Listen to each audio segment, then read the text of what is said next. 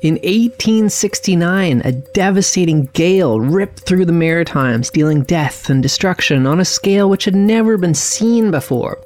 For centuries after it struck, the Saxby Gale was remembered in Atlantic Canada as the storm to which all other storms were compared.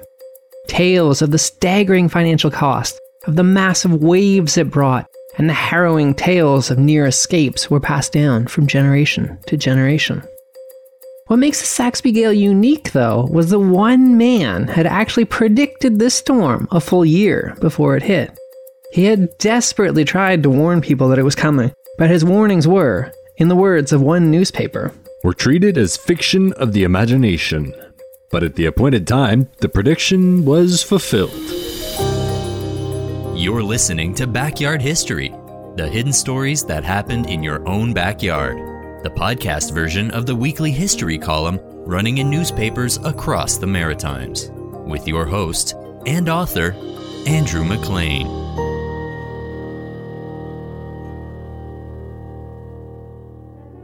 On Christmas Day in eighteen sixty-eight, the London Standard newspaper printed a curious letter, which was soon reprinted in newspapers in Atlantic Canada. It warned that a horrific storm would slam into eastern Canada nearly a full year from then, on October fifth, eighteen sixty-nine. The letter, written by Stephen Martin Saxby, said, "Kindly permit me to offer a special warning for the safety of mariners, with regard to eighteen sixty-nine, that at seven a.m. on October fifth, the moon will be at that part of her orbit which is nearest to the Earth.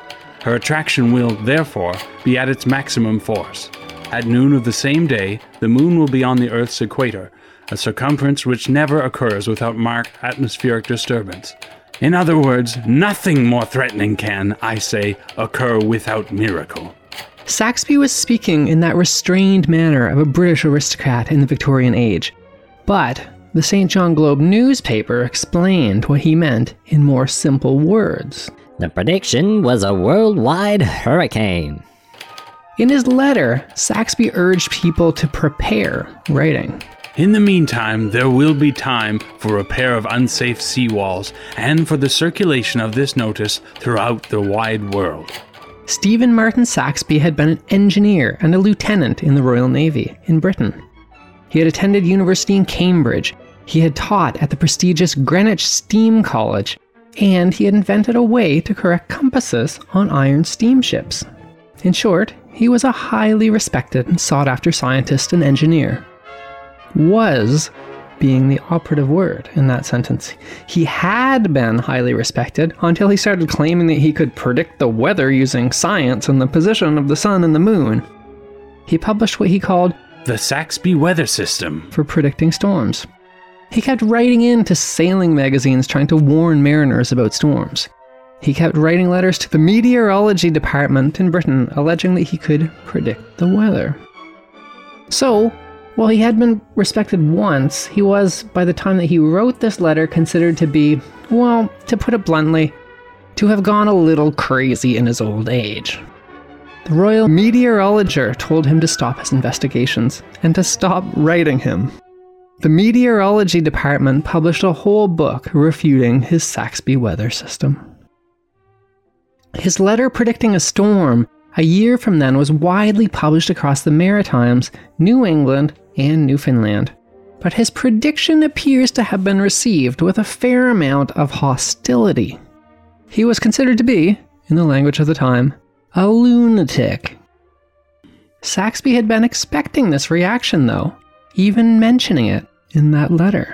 "I am quite aware that in taking this step, I am allowing a sense of social duty to outweigh personal considerations, but I accept the consequences."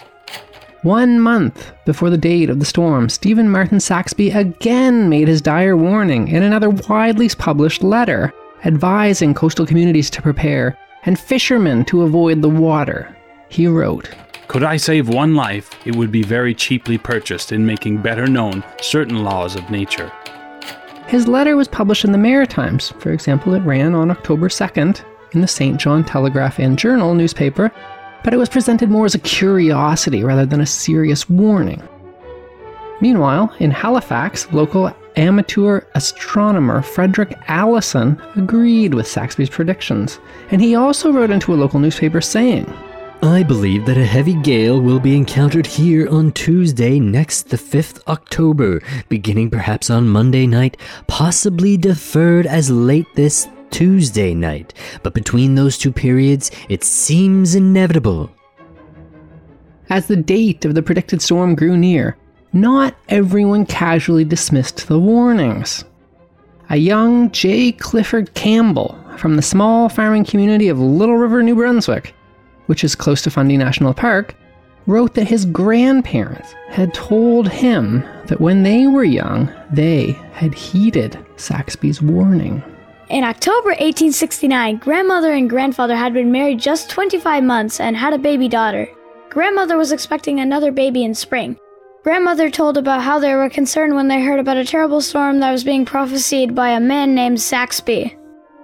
On the night of the predicted storm, grandmother and grandfather, uncertain whether the old log house would withstand the blast of the ferocious storm if it were to come, decided that their safest place to spend the night would be in a sturdy new log barn. To be on the safe side, grandmother and grandfather, the baby and grandmother's sister Maria and Lizzie slept in the barn that night. During the night, the prophecy came true. Two days later, the Saint John Christian Visitor newspaper put out its first edition since the storm. Its opening line read, "Lieutenant Saxby's astronomical calculations were based upon correct scientific principles. At the appointed time, the prediction was fulfilled. The morning of Monday was delightfully warm for the season, and to the general observer was no cause for alarm, but the sudden changes of the barometer indicated that a storm was at hand. Early in the afternoon of Monday, the wind came in fresh from the southeast, and by seven a.m. it increased to a perfect gale, and the rain came down in torrents. With the rising wind, in rushed the raging sea, threatening destruction to everything within its scope."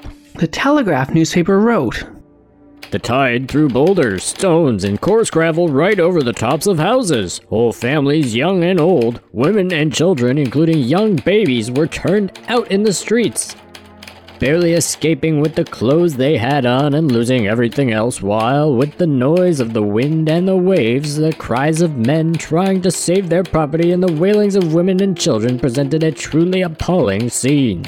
When it crashed into the Maritimes, what became known later as the Saxby Gale brought winds of over one hundred miles an hour and the highest tides that had ever been seen. Luckily, the Maritimes' two economic powerhouses, Halifax and Saint John, were largely spared. However, the storm brought massive devastation to small fishing communities and to farms near the coast. In fishing communities, lobster traps and fishing gear stored on the coast were washed away. Boats disappeared. The large boulders painstakingly piled up as breakwaters were destroyed, quickly followed by wharves and boats. While the scale of the storm would have been devastating anywhere, it was particularly so in the Maritimes because of a unique trait about farming in this region. A great deal of the Maritimes is covered in salt marshes. As far as farming goes, salt marshes are worse than useless. They will actually kill most crops planted there. However, way back in the sixteen thirties, the earliest European settlers, the French, discovered that if they blocked off the salt marshes and they drained them, the soil was so rich that they could farm them without having to use any fertilizer. The dams that they built to stop the salt water from getting into their farms were called dikes. This ingenious way of quickly clearing and farming extremely rich soil made early European settlements in Canada possible. Even in eighteen sixty-nine, those dikes still held back the salt water. And if the dikes failed, then the salt water they were holding back would come rushing in, killing the crops, devastating the farmland, ruining the farmers' livelihoods, and risking food shortages across the region. Over the next two days after the Saxby Gale hit, a staggering three hundred millimeters of rain fell. One by one, all over the Maritimes, the dikes collapsed. Salt water came rushing in, and in minutes, the painstaking work that had been built over two hundred years was washed away. In Windsor, Nova Scotia, the Halifax Chronicle reported that about eleven o'clock Monday night, four dikes near Smith Island gave way, and ten minutes afterward the lowlands for miles around were flooded. The tide rose four feet higher than it was ever known before. Bridges were carried away and destroyed. The Amherst Gazette reported from Cumberland County, Nova Scotia, that the dikes had held until a single great wave smashed them open. At half past ten o'clock on Monday night, the dikes overflowed, the water having already greatly accumulated to the depth of one to two feet. A wave similar to the tidal bore swept up with a rearing noise and a great velocity, carrying almost everything before it, stocks of hay, fences, and in many cases, well-filled barns. Speaking of tidal bores, the famous Moncton tidal bore on the Petitcodiac River that day was estimated to have been ten feet high. It destroyed the bridge linking Riverview with Moncton. Moncton's dockside warehouses were washed away, destroying key staples like flour, salt, and other perishables. Of course, the thing about storms is that they're not exactly fair. It's completely random whose life is devastated and who gets spared. And that's why natural weather phenomena are so terrifying for humans. Despite being right in the geographic center of the storm, Fredericton was entirely spared serious damage by the Saxby Gale. Although, according to this curious report from the Daily Mail newspaper, perhaps one rooster might beg to differ. There were no fatal accidents in Fredericton, but old-time truck driver Paddy McGarigal, who was loading barrels from the wharf, was blown into the river. He was rescued. Most of the barrels, which contained apples, were blown into the river and floated downstream. They were not rescued. One hen house was blown into the river and floated gaily down on the turbulent waters while a rooster crowed from a pinnacle on the roof. Meanwhile, in Nova Scotia, according to the Amherst Gazette, an old man named Stewart belonging to Minnity Point was in the habit of spending his nights in a barn there. On a terrific night, finding the barn afloat and breaking up, he succeeded in clinging to a passing haystack. After being for some time at the mercy of the wind and the tide, hope almost failed as he was fast borne seaward, when his life buoy grounded on the top of a dike, seemingly on the brink of destruction. He was rescued by means of a boat on the following day. Seventy years later, Willard Rye, then a young man from Tantramar, reminisced. One particular incident happened in which a mare and her nursing colt floated on a haystack bottom across the Bay of Fundy to Rockport, alive and well. An Albert County, New Brunswick legend tells of a young married couple building a farmhouse and arguing over which way their window would face. The bride wanted it facing north because she liked the view, but the groom wanted it facing south because it would keep the house warmer in the winter. The groom built the window to the south despite his bride's wishes, and the bride angrily stormed off to stay with her mother. Then the Saxby Gale hit. When the worried bride returned home to check on her husband, she found that the whole house had been rotated around by the storm, and now the offending window was facing north, just like she had asked for. As for young J. Clifford Campbell's grandparents, he wrote that never had they known the wind to blow with such fury. As the hours passed, the storm died down. The new barn had stood the test of the severe blast of the gale. In the morning, they ventured forth to survey the damage. Grandmother said she was surprised to see the old log house was still standing. The porch had been ripped off the house and carried a hundred yards behind the house, where it had been caught up in the trees at the edge of the cleared land. The Saxby Gale and the damage that it wrought marked a huge crisis for the then brand new country called Canada. It also offered something of an opportunity for the leaders of Ontario and Quebec to try and get the reluctant Maritimers to embrace the new country that they had rather reluctantly joined one year earlier. You see, from the Maritimers' perspective, joining Canada had not been part of the plan. The leaders of Nova Scotia, New Brunswick, and Prince Edward Island had gone to Charlottetown to discuss forming Maritime Union, which means their three colonies uniting into their own country. Leaders of Ontario and Quebec had insisted on coming to Charlottetown too, claiming that they would be mere observers. Much to Maritimers' surprise, their leaders returned from Charlottetown no longer talking of maritime union, but rather talking about forming some new country called Canada, with Ontario and Quebec. Few Maritimers wanted this, but they were forced into it anyway, less than two years before the Saxby Gale hit.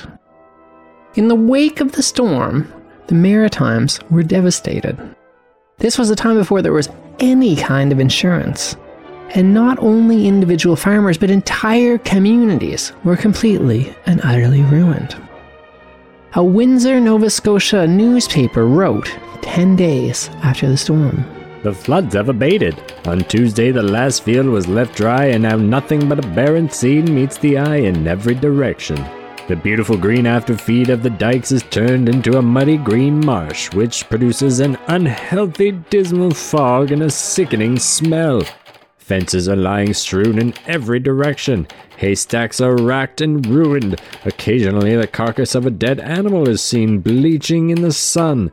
The town dyke of Avondale will not be repaired. It will not pay for the trouble. The structure will be abandoned." Willard Rye later reminisced that in New Brunswick, "When the great Saxby tide and gale came on October fourth, eighteen sixty-nine, anything that was loose had moved. Barns and even small schooners were driven up on high land and dikes were torn down in all directions. Farmers lost nearly all."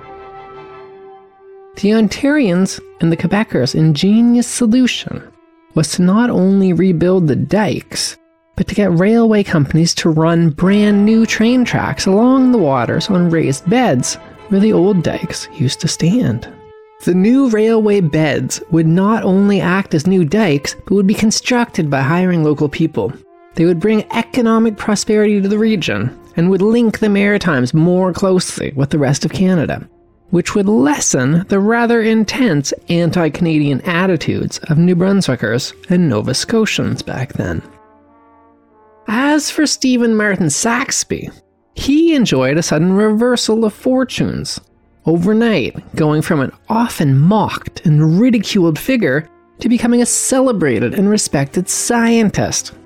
He would die shortly after, at the peak of his fame and of his prestige. But here's the plot twist. Although he had indeed correctly predicted the storm which bears his name down to the hour, it was actually just a coincidence. The moon cycles that he spoke of don't actually cause storms, and his Saxby weather system was not accurate, and it is most certainly not used today. J. Clifford Campbell, voiced by Jack Green. Stephen Martin Saxby, voiced by Josh Green. That was Backyard History with your host, Andrew MacLean. Thanks for listening, and stay tuned for another hidden story that happened in your own backyard.